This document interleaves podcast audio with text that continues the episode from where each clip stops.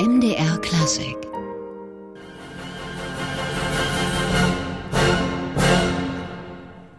Wiener Philharmoniker hier mit einem Stückchen aus Smetanas Verkauf Braut. Nicht zufällig die Musikauswahl, denn auf der gerade eröffneten Buchmesse in Leipzig ist Tschechien das Gastland. Und da schließt sich der Kreis. Der Bärenreiter Musikverlag aus Kassel hat sich nach der Wende sehr stark um die tschechische Musik verdient gemacht, hat auch Verlage übernommen und sich stark vor Ort, aber auch international engagiert. Er gibt inzwischen sogar Musikbücher auf Tschechisch in Tschechien heraus. Und ich freue mich hier im MDR Klassikgespräch die Geschäftsführerin des Verlags, Frau Professor Barbara Scheuch-Fötterle begrüßen zu können. Schönen guten Morgen. Guten Morgen, Frau Mautner. Frau Scheuch, ich habe schon angedeutet, als Verlag hat Bärenreiter eine große Beziehung zu Tschechien. Welche Rolle spielt für Sie persönlich die tschechische Musik oder die böhmische? Also die tschechische Musik ist ein ganz wichtiger Bestandteil meines Lebens, unseres Lebens, also das Leben meines Mannes und von mir. Und äh, für meinen Vater bereits schon spielte die tschechische Musik eine große Rolle. Ähm, als er 1923 auf einer Singwoche in äh, Finkenstein im Merich-Strübau die Idee hatte, einen Musikverlag zu gründen oder die vage Idee hatte, muss man sagen, hatte er ein Startkapital von 70 tschechischen Kronen. Das war damals mehr wert als die Mark. Und äh, dann hat er bereits 1955 äh, die Kontakte zu den, also schon zu kommunistischen Zeiten, die Kontakte zum Staatsverlag, zum tschechischen Staatsverlag gesucht. Und wir haben dann, oder der Verlag hat dann die Subverlagsvertretung für die tschechischen Staatsverlage übernommen. Ein weiteres, äh, für mich persönlich ganz wichtiges Moment, ich habe 1974 meinen Mann in Litomischl, dem Geburtsort hm, von Smetana, Smetana ja. kennengelernt. Und auch er hatte äh, diese Liebe zum Land, zur Musik, zu den Menschen. Und das hat uns natürlich neben vielen anderen wichtigen Dingen sehr verbunden. Und so war es ganz klar, dass wir nach der samtenen Revolution, wie die Tschechen ihre Wende nennen, äh, uns an der Privatisierung des tschechischen Staatsverlages Suprafon beteiligen. Ja. Wie haben Sie das damals erlebt, das Land? Ich meine, es war ja auch nicht so ganz einfach. Das ging ja dann auch erstmal auseinander mit den Slo Slowaken. Äh, wie, wie hat man sie empfangen dort? Äh, sehr unterschiedlich. Also die Menschen generell sind sehr, sehr entgegenkommend gewesen. Aber es gab natürlich auch Bedenken, dass ein westdeutscher Musikverlag sich dort in die tschechische Musik einbringt. Bedenken vor allen Dingen bei den Komponisten, die regimetreu waren.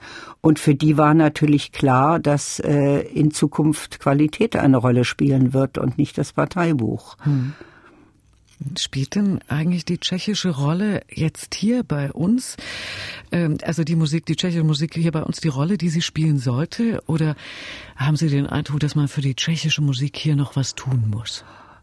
Also man kann immer etwas tun und äh, die tschechische Musik äh, weiter verbreiten in Europa. Aber Sie haben vorhin mit Smetana begonnen. Wir haben gerade in Frankfurt die Premiere von der Oper von Smetana Dalibor gehört und gesehen. Eine Oper, die weniger bekannt ist, aber das ist natürlich wichtig, dass deutsche Bühnen und auch in deutschen Konzertsälen tschechische Musik gespielt wird. Aber Komponisten wie Dvorak, wie Smetana, wie Janacek, äh, Martinu, das sind ja doch Größen, Größen, wo man gar nicht drüber nachdenkt, ist das jetzt ein tschechischer Komponist oder wo kommt er her, sondern das ist ein fester Bestandteil im Repertoire. Ja, und trotzdem so eine Oper wie Ossut zum Beispiel von Leos Janacek, einer ihrer Musikwünsche, also Sie haben sich, glaube ich, sogar zweimal äh, Janacek ja. gewünscht, äh, wird hier relativ selten aufgeführt. Haben Sie da eine besondere Vorliebe zu Janacek oder sagen wir mal vielleicht sogar zu dieser speziellen Oper? Zu Janacek äh, eine ganz besondere Vorliebe, das stimmt. Äh, die teile ich genauso mit meinem Mann. Äh,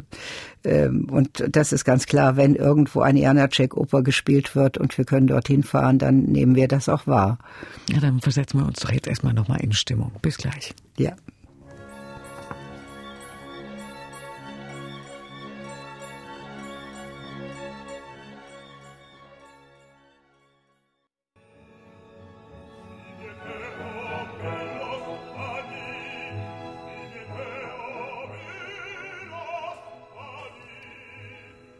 Musik von Leos Janacek aus der Oper Ossut und hier bei uns im MDR Klassikgespräch heute die Geschäftsführerin des Bärenreiter Verlags, Frau Barbara Scheuch-Fötterle. Ja, ausgesucht von Ihnen hier dieser Ausschnitt aus der Oper äh, Ossut, also Schicksal, uraufgeführt, glaube ich, 1958 in, in Brünn.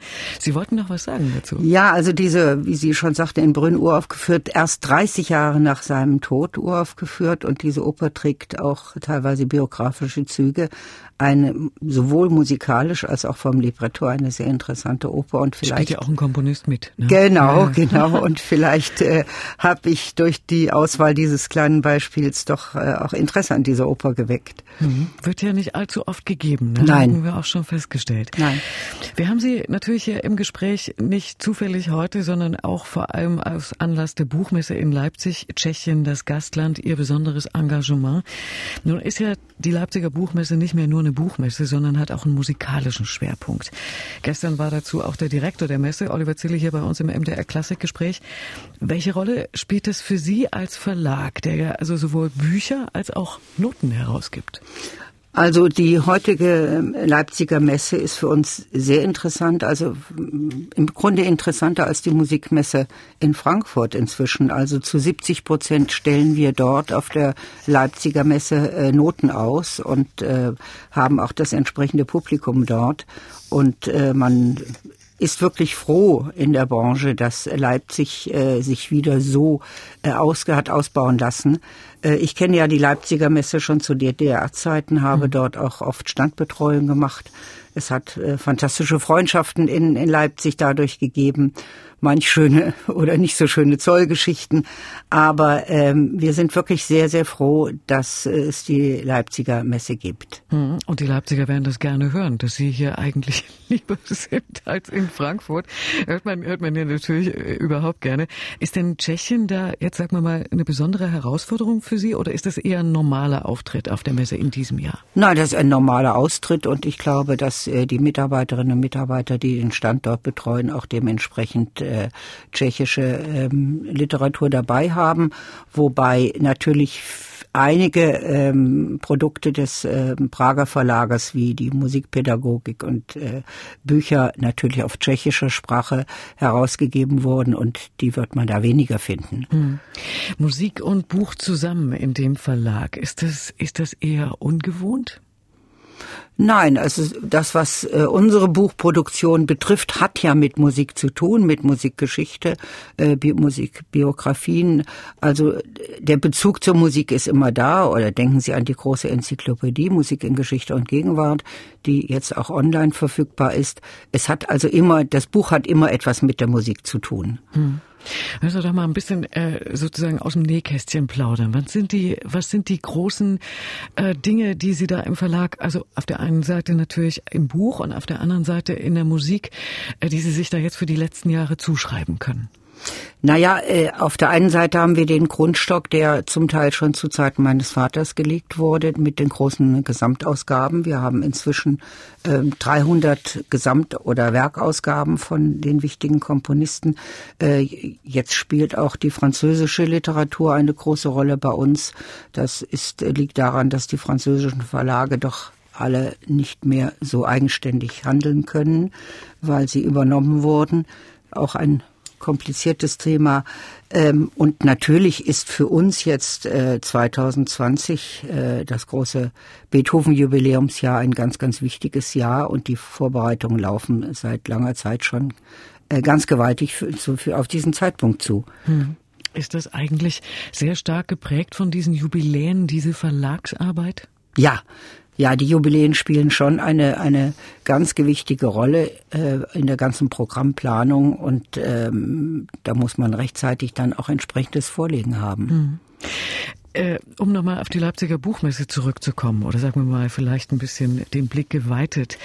Sie sind ein Kasseler Verlag. Wie ist Ihr Verhältnis zu Leipzig? Vielleicht auch persönlich? Ähm, ich habe ein sehr gutes Verhältnis zu Leipzig. Ich habe mich eben auch zu DDR-Zeiten dank der äh, wunderbaren äh, Freundschaften in Leipzig immer sehr, sehr wohl gefühlt und äh, komme gerne nach Leipzig. Und ähm, wie gesagt, die ganzen Erinnerungen auch ähm, zu Zeiten, Messezeiten während der DDR-Zeit, das, das waren schon interessante, spannende, aber auch wunderschöne Zeiten. Sie sprachen da vorhin äh, gewisse Schwierigkeiten an, auch mit, mit der Grenze oder? Naja. Was gibt es naja, so für Geschichten? Die Messe war natürlich immer ein, ein willkommener Anlass, um ähm, nicht ganz legal, ich will es jetzt mal vorsichtig ausdrücken, nicht ganz legal Noten rüberzubringen, die erstens dort gewünscht waren mhm. für die Thomaner oder für die Kruzianer oder auch für Musikwissenschaftler, die dort nicht äh, erhältlich waren. Und äh, das gleiche hat man dann im Messe Pressestand natürlich auch erlebt, dass jemand an den Stand kam und sagte, oh, genau diese Ausgabe, dieses Buch suche ich schon seit langem und ich kann es nicht bekommen. Und dann hatte man eigentlich nur die Möglichkeit zu sagen, ich gehe jetzt mal kurz an den Nachbarstand und dann, Sie wissen ja, wo das äh, Exponat steht. Aha, also Aha. Sie haben sozusagen dem äh, ja fast gerne gesehenen Diebstahl auf der Leipziger Buchmesse zu DDR. so kann man so kann man es auch bezeichnen. Man ja. hat es mit einem mit einem Augenzwinkern sozusagen ja. hingenommen. Ja. Äh, Leipzig und Bach. Heute haben wir Bach Geburtstag, ja. den 334. Ja, und da gibt's eine sehr schöne Bach-Kantate, die gar nicht von Bach ist. Also da ist äh, von Ihnen ein Musikstück, äh, was Sie ausgesucht haben. Schlage doch gewünschte Stunde. Das steht im Bachwerkeverzeichnis, ja. ist aber gar nicht von Bach, ne? Ja, das ist eben, ich sagte ja vorhin, dass bei uns die große Bach-Gesamtausgabe äh, erschienen ist oder auch noch Bände jetzt revidiert werden. Ähm, und da ist unter Bachwerkverzeichnis 53 diese Arie Bach zugeschrieben von einem renommierten äh, Bach-Musikwissenschaftler, Bach-Spezialisten. Und jetzt hat man doch festgestellt, dass die gar nicht von Bach ist, sondern von Georg Melchior Hoffmann. Und äh, ich fand das eben ganz witzig, an Bachs Geburtstag etwas äh, auszuwählen, was nicht von Bach ist, aber Bach zugeschrieben ist. Und dazu, kennt, ja. dazu singt auch noch der, finde ich, wunderbare Countertenor Christoph Dumont. Perfekte Ansage. Lass wir ihn laufen. Danke.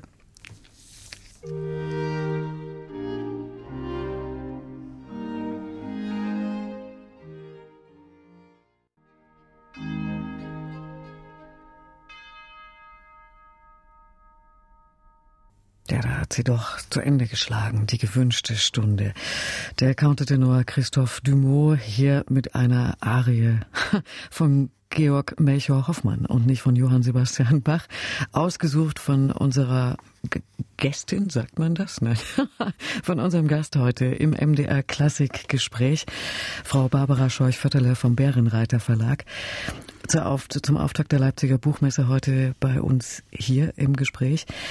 Frau Scheuch, in Zeiten der Globalisierung ist es ja kaum zu glauben, dass so ein global agierender Verlag ein Familienunternehmen ist und das erst in zweiter Generation. In dritter, Entschuldigung, in dritter. In dritter. Ja, unser, ist sozusagen der Sohn mit dabei. Unser jüngerer Sohn ist mit, seit über zehn Jahren mit im Verlag und mit in der Geschäftsleitung. Also Sie äh, leiten mit Ihrem Mann den Verlag und jetzt auch der Sohn. Genau. Wie, wie muss man sich diese Geschichte vorstellen? Also heute, wo die Verlage so konzentriert sind, alles Große konzentriert sich in wenigen Händen und da an Bärenreiter Verlag in dritter Generation. So ein kleines Familienunternehmen. Wie muss man sich das vorstellen? Also Darüber habe ich überhaupt nie nachgedacht, dass es ein Problem sein könnte. Ich glaube, das Wichtige ist wirklich die Liebe zur Musik und das äh, hat mein Mann und mich von Anfang an verbunden. Und ohne meinen Mann hätte ich nach dem plötzlichen Tod meines Vaters 1975 auch den Verlag nicht äh, weiterführen können. Also das ist schon eine äh, fantastische Zusammenarbeit von Anfang an gewesen und äh, Hochachtung, dass er wirklich seine Theaterkarriere aufgegeben hat, um in den Verlag zu kommen und mir da zur Seite zu stehen. Und genauso wunderbar ist, dass unser jüngerer Sohn sich äh, vor vielen Jahren entschieden hat, äh, den Verlag weiterzuführen. Und äh, ja, seitdem machen wir das zu dritt und äh, bisher hat es auch noch keine gravierenden Probleme untereinander gegeben. Mhm. Das ist ja in so einem Familienunternehmen auch auf jeden Fall ein Aspekt, den man zu bedenken ja. hat. Aber ich versuche mir das jetzt vorzustellen. Jeder sagt, wir müssen global agieren, wir müssen die Kräfte bündeln. Äh, wie kann da so ein kleiner Verlag zwischen den großen bestehen? Sagt man sich, okay, wir backen kleinere Brötchen oder sagen, sagt man sich, äh, wir wissen, wo unser Feld ist? Na, erstens sind wir nicht äh, so klein, das darf ich wirklich mit Stolz sagen. Ähm, das Interessante ist ja im Gegensatz zu Buchverlagen, dass ein Musikverlag mit den Produkten weltweit verkaufen kann. Wenn Sie jetzt als Buchverlag deutsche Literatur mhm. herausgeben, brauchen Sie immer die Übersetzung, ja. um in einem anderen Land erfolgreich zu sein. Das haben Sie in der Musik nicht. Eine, eine Bach-Kantate kann genauso gut in Tokio und in New York und in, in München gespielt werden oder eine, eine Mozart-Oper. Das ist natürlich ein ganz gewaltiger Vorteil. Und äh, ja, Warum unser Ruf so gut ist, das liegt zum einen an der Qualität der Ausgaben und an der Verpflichtung, dort wirklich dem Urtext, ähm, äh, den Urtext äh, vorzulegen. Und äh, da, ich glaube, das, das sind die Hauptkriterien, äh, warum wir erfolgreich sind. Mhm. Und was äh, hat sich, sagen wir mal, vielleicht in den letzten 30 Jahren geändert? Inwiefern muss man heute anders aufgestellt sein als damals noch? Ich glaube, an dem, am Grundprinzip hat sich nichts, nicht so wahnsinnig viel geändert. Äh, das Sie müssen einen Stab von guten Lektoren haben, die jeder, jeder in seinem oder jeder und jede in ihrem oder seinem Fachbereich wirklich ähm, absolut ähm, wissend sind und es ist ja nicht so, dass wir entscheiden, allein entscheiden, jetzt machen wir die und die Ausgabe, sondern das ist ein gemeinsames, ein Zusammenwirken mit verschiedenen Abteilungen im Haus. Also als erstes natürlich die Lektoren, die äh, über ein Produkt äh, sprechen, die sagen, das wäre gut für das Haus. Ähm, und der Vertrieb und andere Abteilungen haben natürlich ganz genauso ein Mitspracherecht. Was nützt eine wunderbare wissenschaftliche Ausgabe, wenn der Vertrieb sagt, das können wir nicht verkaufen? Mhm. Also es ist nicht so, dass wir drei alleine entscheiden, jetzt wird die und die äh, Symphonie herausgegeben. Ähm, sondern das ist wirklich ein, ein Zusammenspiel von mehreren Mitarbeiterinnen und Mitarbeitern im Verlag. Mhm. Und welche Rolle äh, spielt dabei heute die Digitalisierung? Ich meine, ich versuche mir jetzt vorzustellen, schreiben die Komponisten selbst am Computer? Wird da möglicherweise die Arbeit von Lektoren weniger oder wird sie mehr? Also ähm, das ist unterschiedlich. Es gibt Komponisten, die äh, schreiben noch mit der Hand. Und es gibt bei und der jüngeren Generation natürlich auch Komponisten, die schreiben mit dem Computer. Aber trotzdem muss der Lektor natürlich äh, Seite für Seite und Zeile für Zeile, äh, Zeile für Zeile und Note für Note nachschauen und korrigieren unter Umständen. Ähm, also die Arbeit des Lektors ist dadurch nicht weniger geworden. Hm. Sie ist vielleicht praktikabler, weil ja. er nicht sich mit einer äh, schwierigen Handschrift rumschlagen muss. Aber die Arbeit ist genau die gleiche geblieben. Ja. Und welche Rolle äh, spielt für die Komponisten das Marketing durch den Verlag? Natürlich eine ganz wichtige Rolle. Ähm, wir haben einen äh, Mitarbeiter, der bereist nur die Bühnen, die Konzertbereiche, die Konzertveranstalter, um zum einen auf das klassische Repertoire hinzuweisen und zum anderen auch auf die zeitgenössische Musik. Ähm, denn unser Prinzip ist, ein Teil dessen, was wir mit der klassischen Musik verdienen, investieren wir in die zeitgenössische Musik.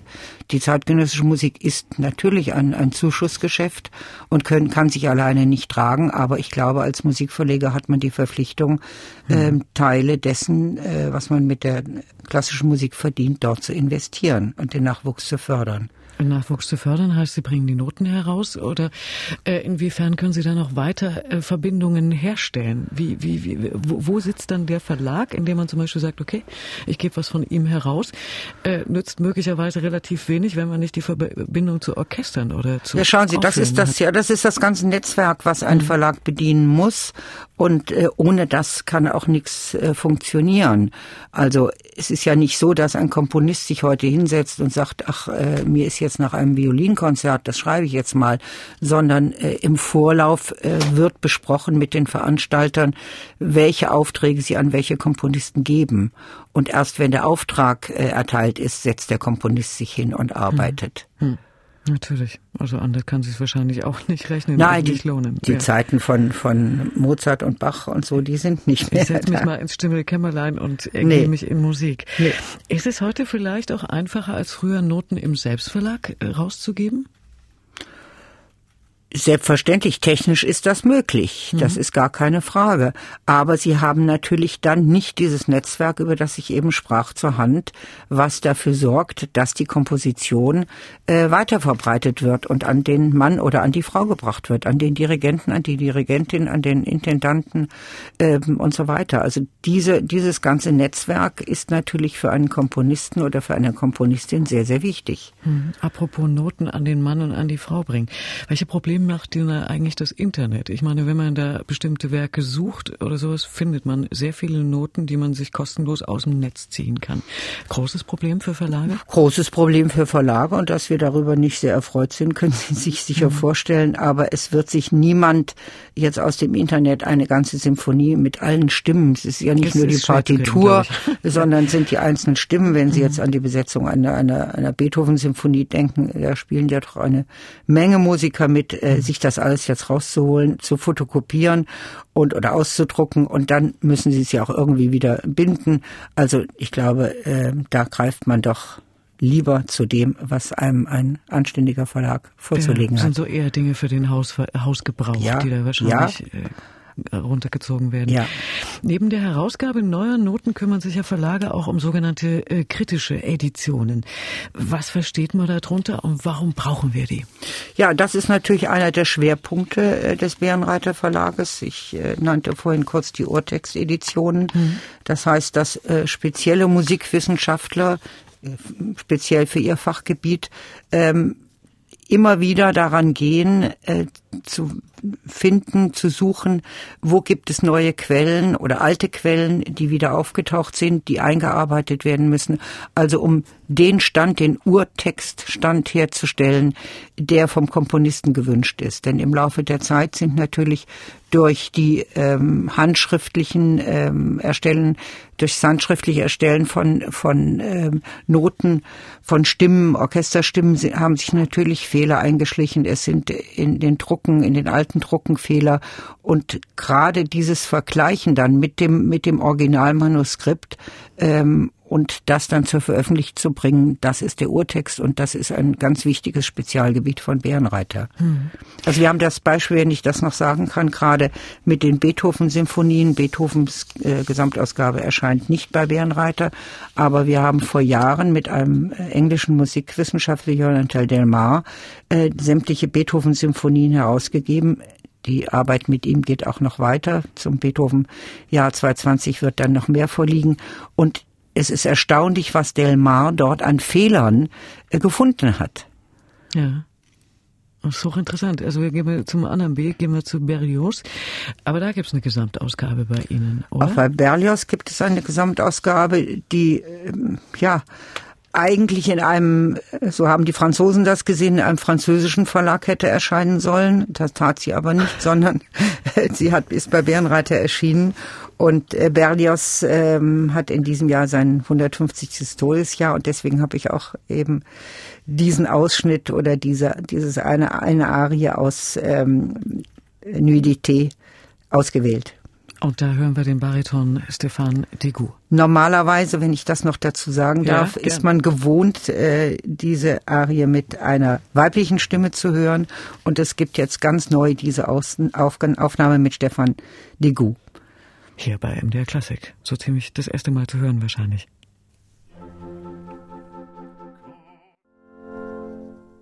L'Envidité aus diesen Stücken von Hector Berlioz war das eins mit dem Bariton Stefan Degout. Ja, wie gesagt, unsere Jetzt hänge ich mich das zweite Mal fest. Unser Gast hier bei MDR Klassik im Gespräch. Es ist schwierig, wenn man eine Frau hat, ne? Barbara Scheuch-Vetterle vom Bärenreiter Verlag, die Geschäftsführerin. Die Musik war ausgesucht von ihr. Wie gesagt, also wohl so ziemlich gerade erst erschienen, ja? Und das mal mit einer Baritonbesetzung. Ansonsten hört man es nur mit Sopranistin. Ja. Also, Sie haben ja im Verlag eigentlich also wirklich vor allem mit dem professionellen Musikleben zu tun, aber auch mit der ganzen Breite äh, vom Musikmachen als Hobby. Haben Sie in den letzten Jahrzehnten da Veränderungen in der Gesellschaft festgestellt? Natürlich äh, Hausmusik in dem Sinne, wie ich es in meiner Jugend gewohnt war, äh, findet heute weniger statt. Aber äh, gerade im Chorbereich gibt es doch ganz interessante Entwicklungen und wir haben auch natürlich äh, die entsprechende Literatur äh, für Chöre. Aber es gibt jetzt äh, auch eine Menge Seniorenchöre oder äh, gemeinsames Singen. Ähm, in Schulen leider viel zu wenig. Das ist ein Thema für sich, die Musikpädagogik in den Schulen. Aber im Chorbereich bewegt sich sehr viel. Im Chorbereich bewegt sich sehr viel. Gründen sich neue Chöre oder es gründen sich neue Chöre und ich glaube, viele für viele ist nicht allein äh, das Singen mit dem Ziel, irgendwann aufzutreten, äh, der Grund, sondern auch das Gemeinsame, etwas gemeinsam zu machen. Und ähm, das stellen wir immer wieder fest, äh, welchen Anklang doch unsere Chorliteratur findet, eben ausgewählt für die unterschiedlichen Bereiche. Hm. Sie sagen, äh, die Menschen machen weniger Hausmusik, mit Sicherheit auf jeden Fall. Andererseits, hier auch in Leipzig gründen sich neue Orchester. Ich frage mich manchmal, ob das Musikmachen per Hand sozusagen eigentlich in Zeiten der Nutzung von digitalen Geräten nicht eher zunehmen müsste. Das wäre natürlich wünschenswert, wenn das zunehmen würde. ähm, aber gerade im, im ganzen Bereich der Barockmusik, das merken Sie ja in Leipzig und in Dresden, äh, da gibt es eine Menge neue Ensembles, die sich der Barockmusik verschrieben haben. Also es gibt eine Renaissance der Barockmusik und damit einhergehend auch äh, der Countertenöre, wie wir vorhin mit Christoph mhm. Demo hören konnten. Mhm. Also ähm, die Art zu singen als Countertenor, wie ich es als als äh, junger Mensch erleben ich mir fast müsste ich sagen musste, musste äh, sei es bei den Händelfestspielen in Halle oder in Göttingen ähm, das war eigentlich nicht so das, was ich mir gerne freiwillig angehört hätte. Aber heute, muss ich sagen, bin ich begeistert über die fantastischen äh, Countertenöre. Mhm. Es braucht alles auch ein Stückchen Zeit, ehe es dorthin kommt, ja, auch im optischen Bereich. Und es, es gibt da natürlich inzwischen eine andere Aufführungspraxis. Wenn Sie an diesen mhm. sterilen, um bei, bei Händel zu bleiben, den sterilen Stil, mit dem Händel früher aufgeführt wurden, denken. Heute, heute ist das spannende, lustige, zum Teil lustige Musik oder Musik, die einen wirklich ganz anders ergreift, als, als ich es von früher her kannte. Mhm. Bärenreiter Verlag, über so eine lange Geschichte hinweg, was würden Sie sagen, wo geht's hin mit der Musik, mit dem Interesse? Man sagt ja immer, ach, die Jugend, naja, in den Konzertsälen fehlt sie, sie fehlt aber auch bei neuer Musik. Wo sind so Ihre Wünsche und wo sind so Ihre Vorstellungen? Teilen Sie so diesen kulturkritischen Ansatz? Jein. Ähm, das Problem ist, liegt wahrscheinlich in, in den Schulen, dass einfach kein Musikunterricht mehr äh, in dem Rahmen stattfindet, wie, wie ich es noch in meiner Jugend gewohnt war. Dass man eigentlich Jugendliche an die Musik ranführt. Mhm. Ähm, das muss nicht mit der vielgeschmähten Blockflöte sein. Es gibt andere Möglichkeiten und äh, ich glaube, je früher man anfängt, Kinder an die Musik ranzuführen, umso mehr hat man auch nachher die Chance, sie dann in Konzertsälen oder in, in auf, in, in Theatern wiederzufinden. Hm. Na gut, es gibt solche Projekte, jedem Kind ein Instrument und alle anderen Dinge. Es gibt Schulkonzerte. Man braucht äh, kein, kein Instrument. Entschuldigen Sie, wenn ich Sie unterbreche. Mhm, ja. Jedes, jeder Mensch, jedes Kind hat sein eigenes Instrument. Das ist die Stimme. Mhm.